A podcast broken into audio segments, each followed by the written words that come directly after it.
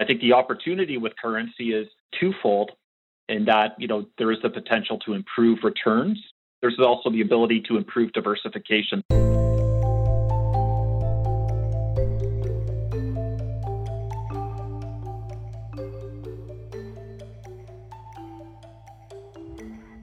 Welcome to Deep Dive, a special episode of the BMO ETFs podcast. In these episodes, we put BMO GAM's investment strategies under the microscope so you can see how they work for your clients and your practice. In this episode, portfolio manager Chris Heakes and host Danielle Nessel talk currency to hedge or not to hedge, helping advisors peel the layers of foreign currency exposures, in particular, how best to leverage a strong loonie within the context of US ETFs to optimize returns. Before we hear from our experts, please remember to subscribe to this podcast and bookmark bmoetfs.ca in your browser. Thanks for joining us today on the BMO ETF Deep Dive podcast. I'm your host, Danielle Nessel, ETF Product Specialist, alongside Chris Heakes, BMO ETF Portfolio Manager. As always, great to have you back, Chris. Thanks, Danielle. Good to be here.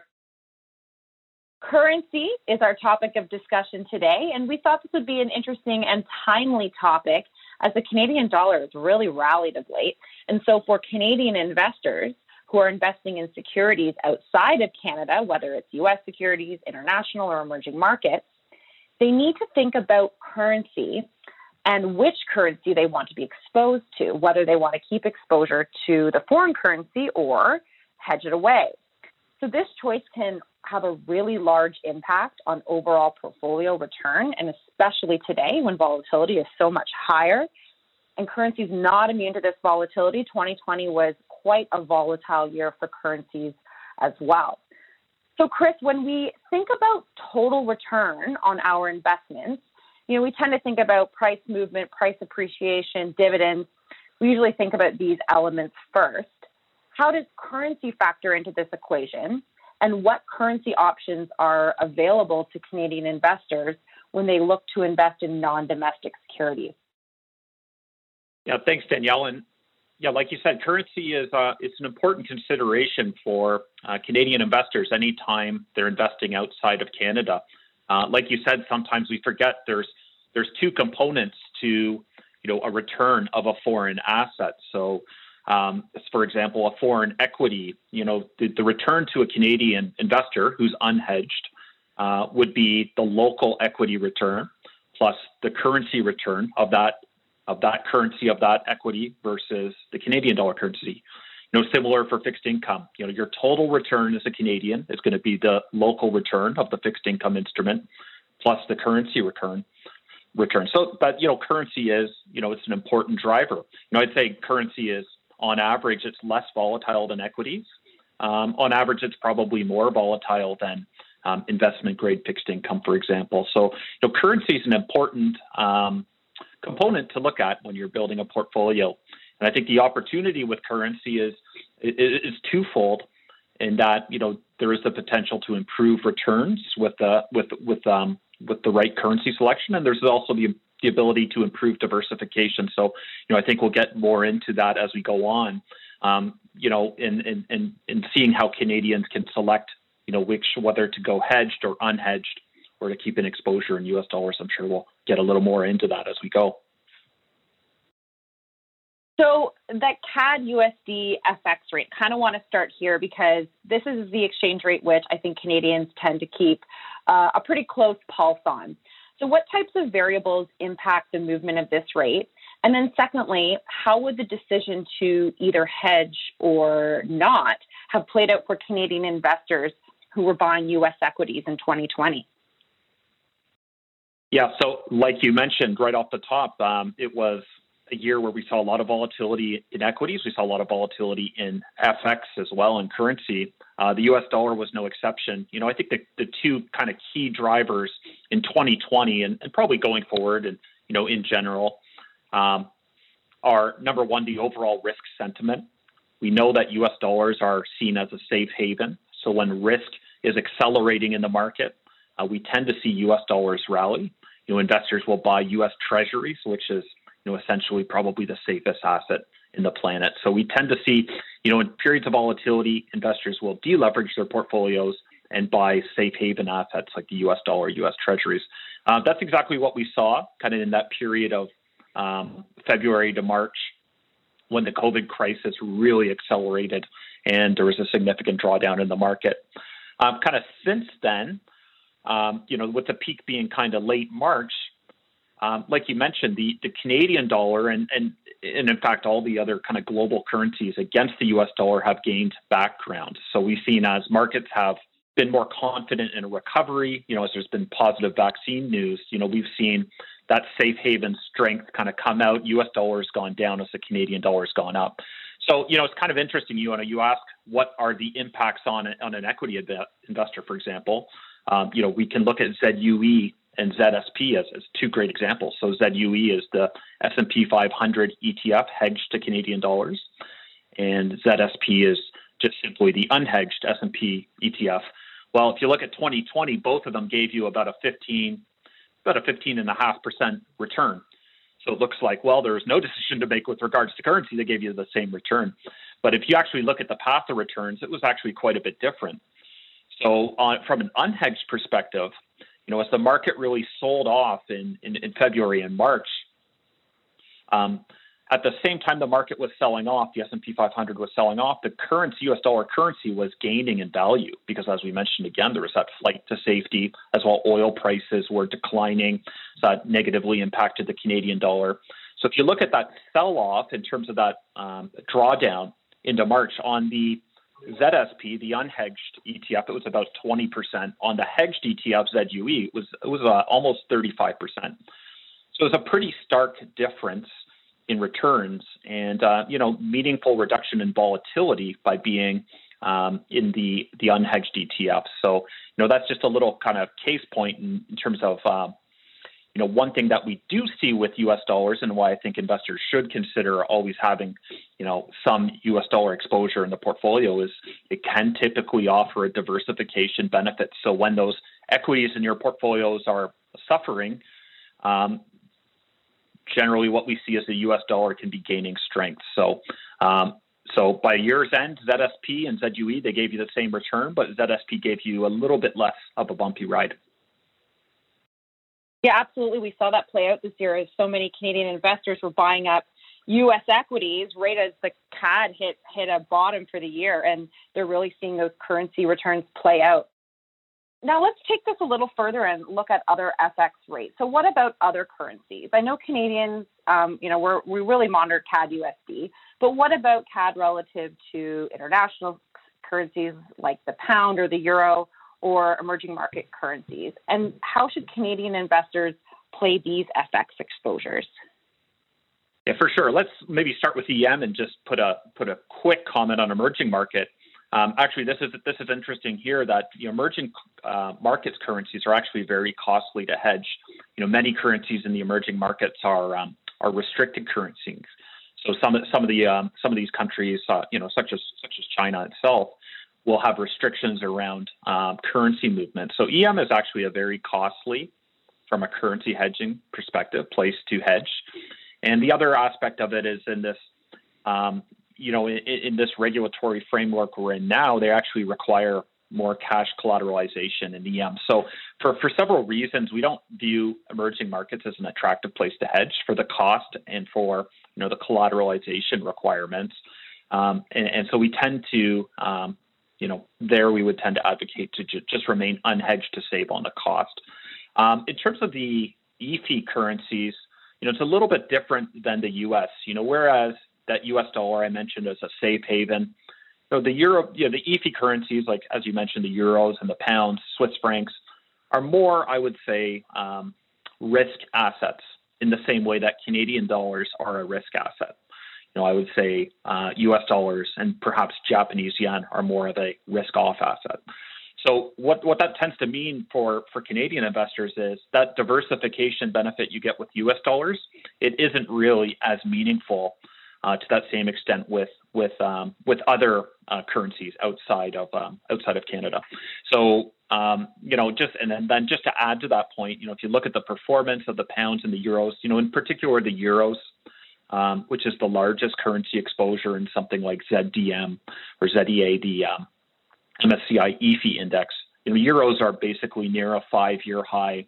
You have yen kind of closer to the highs. Um, you know, I think not only structurally, you know, it doesn't make a lot of sense to have currency exposure here, but I think even given the tactical movement of these currencies, I, I you know, I'd be very comfortable to just keep these hedged.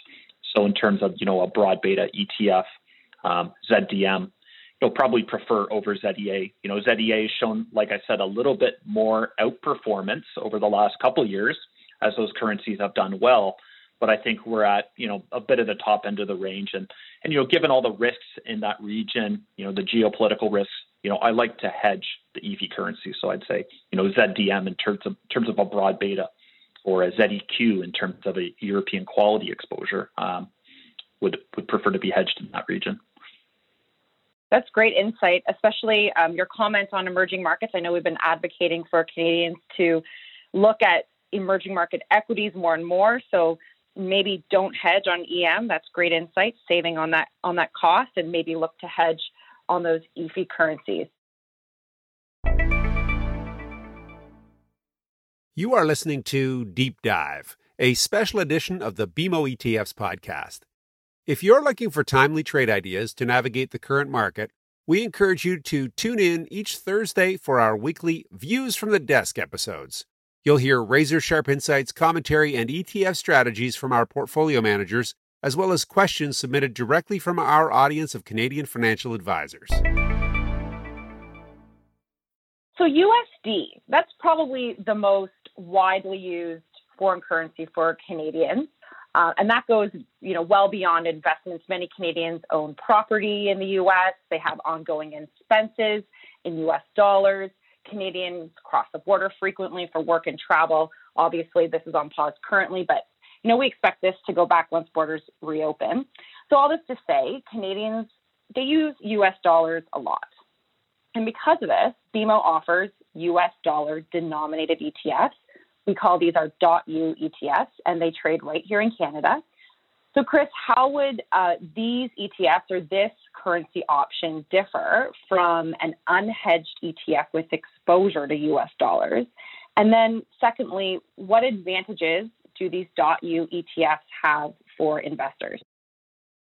Yeah, for sure. So, really, in terms of an exposure, it's equivalent. So let's let's go with that ZSP example again. Whereas ZSP invests in the S&P 500, it's an ETF that trades in Canadian dollars and it's unhedged. Like you mentioned, we have ZSP.U. Uh, so the .U is a, an extension to the ticker. Um, it again has exposure to the S&P 500, but trades in U.S. dollars. You know, as you look at it from a Canadian perspective, and if you convert your statement, let's say, to Canadian dollars, the returns are going to be the same. You know, the difference with a .u is you invest, you so you buy the ETF in U.S. dollars, you get dividends in U.S. dollars, and um, and that's the kind of currency it's denominated in. You know, and the, the big advantage with with with the dot .u's is, like you said, a lot of Canadians have U.S. dollar balances um, sitting around that they may not want to convert for whatever reason. You know, there there is a cost to convert currencies, so sometimes it's advantageous to keep keep whatever um, you know a cash balance in U.S. dollars, or like you mentioned. Um, some Canadians have U.S. dollar expenses, so they may be paying, you know, rent, for example, on a on a property in the U.S. and you know having um, some U.S. dollars that are generating income um, can be an effective way to generate U.S. dollars to help offset their U.S. expenses. Um, and then lastly, I'd say tax efficiency. You know, for certain, um, you know, high net worth investors, uh, there can be a, a, an advantage to owning ETFs in Canada versus owning them in the U.S. because you could say, well, maybe I could go out and buy SPY as a Canadian um, in the U.S., but um, there can be tax advantages to owning a ZSP.U um, in Canada and keeping your um, keeping your, you know, essentially your investments in Canada. There could be tax advantages, and, and you know, our sales team can um, and, and and tax experts can speak more to that as well. So, you know, the .u, I think overall there's there's quite a few products there um, that you can actually build a pretty decent portfolio with some of the offerings we have and generate income or lower volatility or just gain that broad market exposure. You know, works really well for investors who have that you know U.S. dollar cash balance or U.S. dollar expenses. Yeah, lots of great benefits for uh, Canadian investors with the dot .U ETFs. So, as we start uh, a new year, this tends to be the time where many economists like to give their forecasts on things. And I've read a few reports on where they think the loonie is headed in 2021. So, Chris, what are your thoughts? What's your outlook for CAD this year? Yeah, well, maybe I'll I'll shape my thought within within the context of some of the market expectations. You know, BMO Capital Markets has a one year uh, target of 125, so you know 125 U.S. dollars Canada rate, so 125 Canadian to buy one USD. You know, that's a little bit below where we are, so that's a little bit uh, stronger on the Canadian dollar from where we are. You know, I think you know, if I look at it, that's right around the long term average. So if you do like a long term 20, 30 year average, 125 is right around the right around that long term average. If you look at a five year average, we're more in that 130 range. So I'm seeing other market participants thinking we might be a little bit oversold on the USD, and there might be some room for that US dollar to gain um, some momentum or some a little bit of strength. So um, you know, and if that was the case, you you you may want to be um, you know have some exposure that is unhedged. You know, I think the factors that are working for the Canadian dollar is the economic reopening, uh, the vaccine rollout. Um, you know, it's a little bit dark days as we start 2021, but I think the future is looking better. So I think that will, um, you know, help the Canadian dollar overall. to help energy prices and energy demand as well, which should be beneficial for Canadian dollar strength. So, you know, I, I do think there's cases both ways, but I think, you know, regardless, um, I think you do want to have some U.S. dollar exposure in your portfolio. You know, number one, like I said, look at 2020. It, it, it, it um, you know, did give you risk um, diversification benefits, so it reduced your drawdown. If we see volatility kind of peek its head out a little more, um, you know, U.S. dollar exposure can help you. And and like I said, it's kind of at the bottom end of the range. So I think, you know, there's likely a little more room for the U.S. dollar to gain strength than there is for the um, you know Canadian dollar to gain gain strength right now. Um, so, uh, so you know, I would always advocate, you know, a balanced investor. I think having 20%, like let's say you're 60-40 investor, you know, having about 20, 15, 20% exposure into a U.S. dollars at a total portfolio level, you know, that's going to help you, you know, reduce and absorb, dampen some volatility. So, you know, I think that's what we can look at. And, you know, if the say the BMO call is correct and we go um, you know, a little more towards that U.S. dollar weakness, then you know we might be looking to even go a little more unhedged as we move forward. And that's the beauty of using um, ETFs as tools to get these market exposures. You know, with BMO, we offer all these currency exposures, and you can easily change your currency call by, you know, using ZSP as that example, moving into ZUE or into ZSP um, pretty easily and and cost efficiently as well. Well, thanks, Chris, for joining us. As always, really interesting, really valuable insight. Thanks, Danielle. Appreciate it. Just a reminder, BMO ETFs, we offer those three currency options for investors, the unhedged, hedged to Canadian dollars, and those US dollar denominated or .U exposures. If you want to read more on currency hedging and BMO ETFs, we have a great report we just published, Currency Hedging in These Markets. It, like all our reports, lives on the BMO ETF dashboard at bmoetfs.ca. Check it out, and we'll see you next time. Thank you to Chris Heakes, ETF Specialist and Portfolio Manager, and Danielle Nezel, BMO Product Specialist at BMO Global Asset Management, for joining us on Deep Dive. If you enjoyed this podcast, we encourage you to tune into our weekly Views from the Desk episodes, available each Thursday morning in this same podcast series. And for all things ETF, you can visit the Canadian ETF dashboard at bmoetfs.ca. That's B-M-O-E-T-F-S.ca. The viewpoints expressed by the portfolio manager represent their assessment of the markets at the time of publication. Those views are subject to change without notice at any time without any kind of notice. The information contained herein is not and should not be construed as investment, tax, or legal advice to any party. Investment should be evaluated relative to the individual's investment objectives, and professional advice should be obtained with respect to any circumstance. Any statements that necessarily depend on future events may be a forward looking statement. Forward looking statements are not guarantees of performance.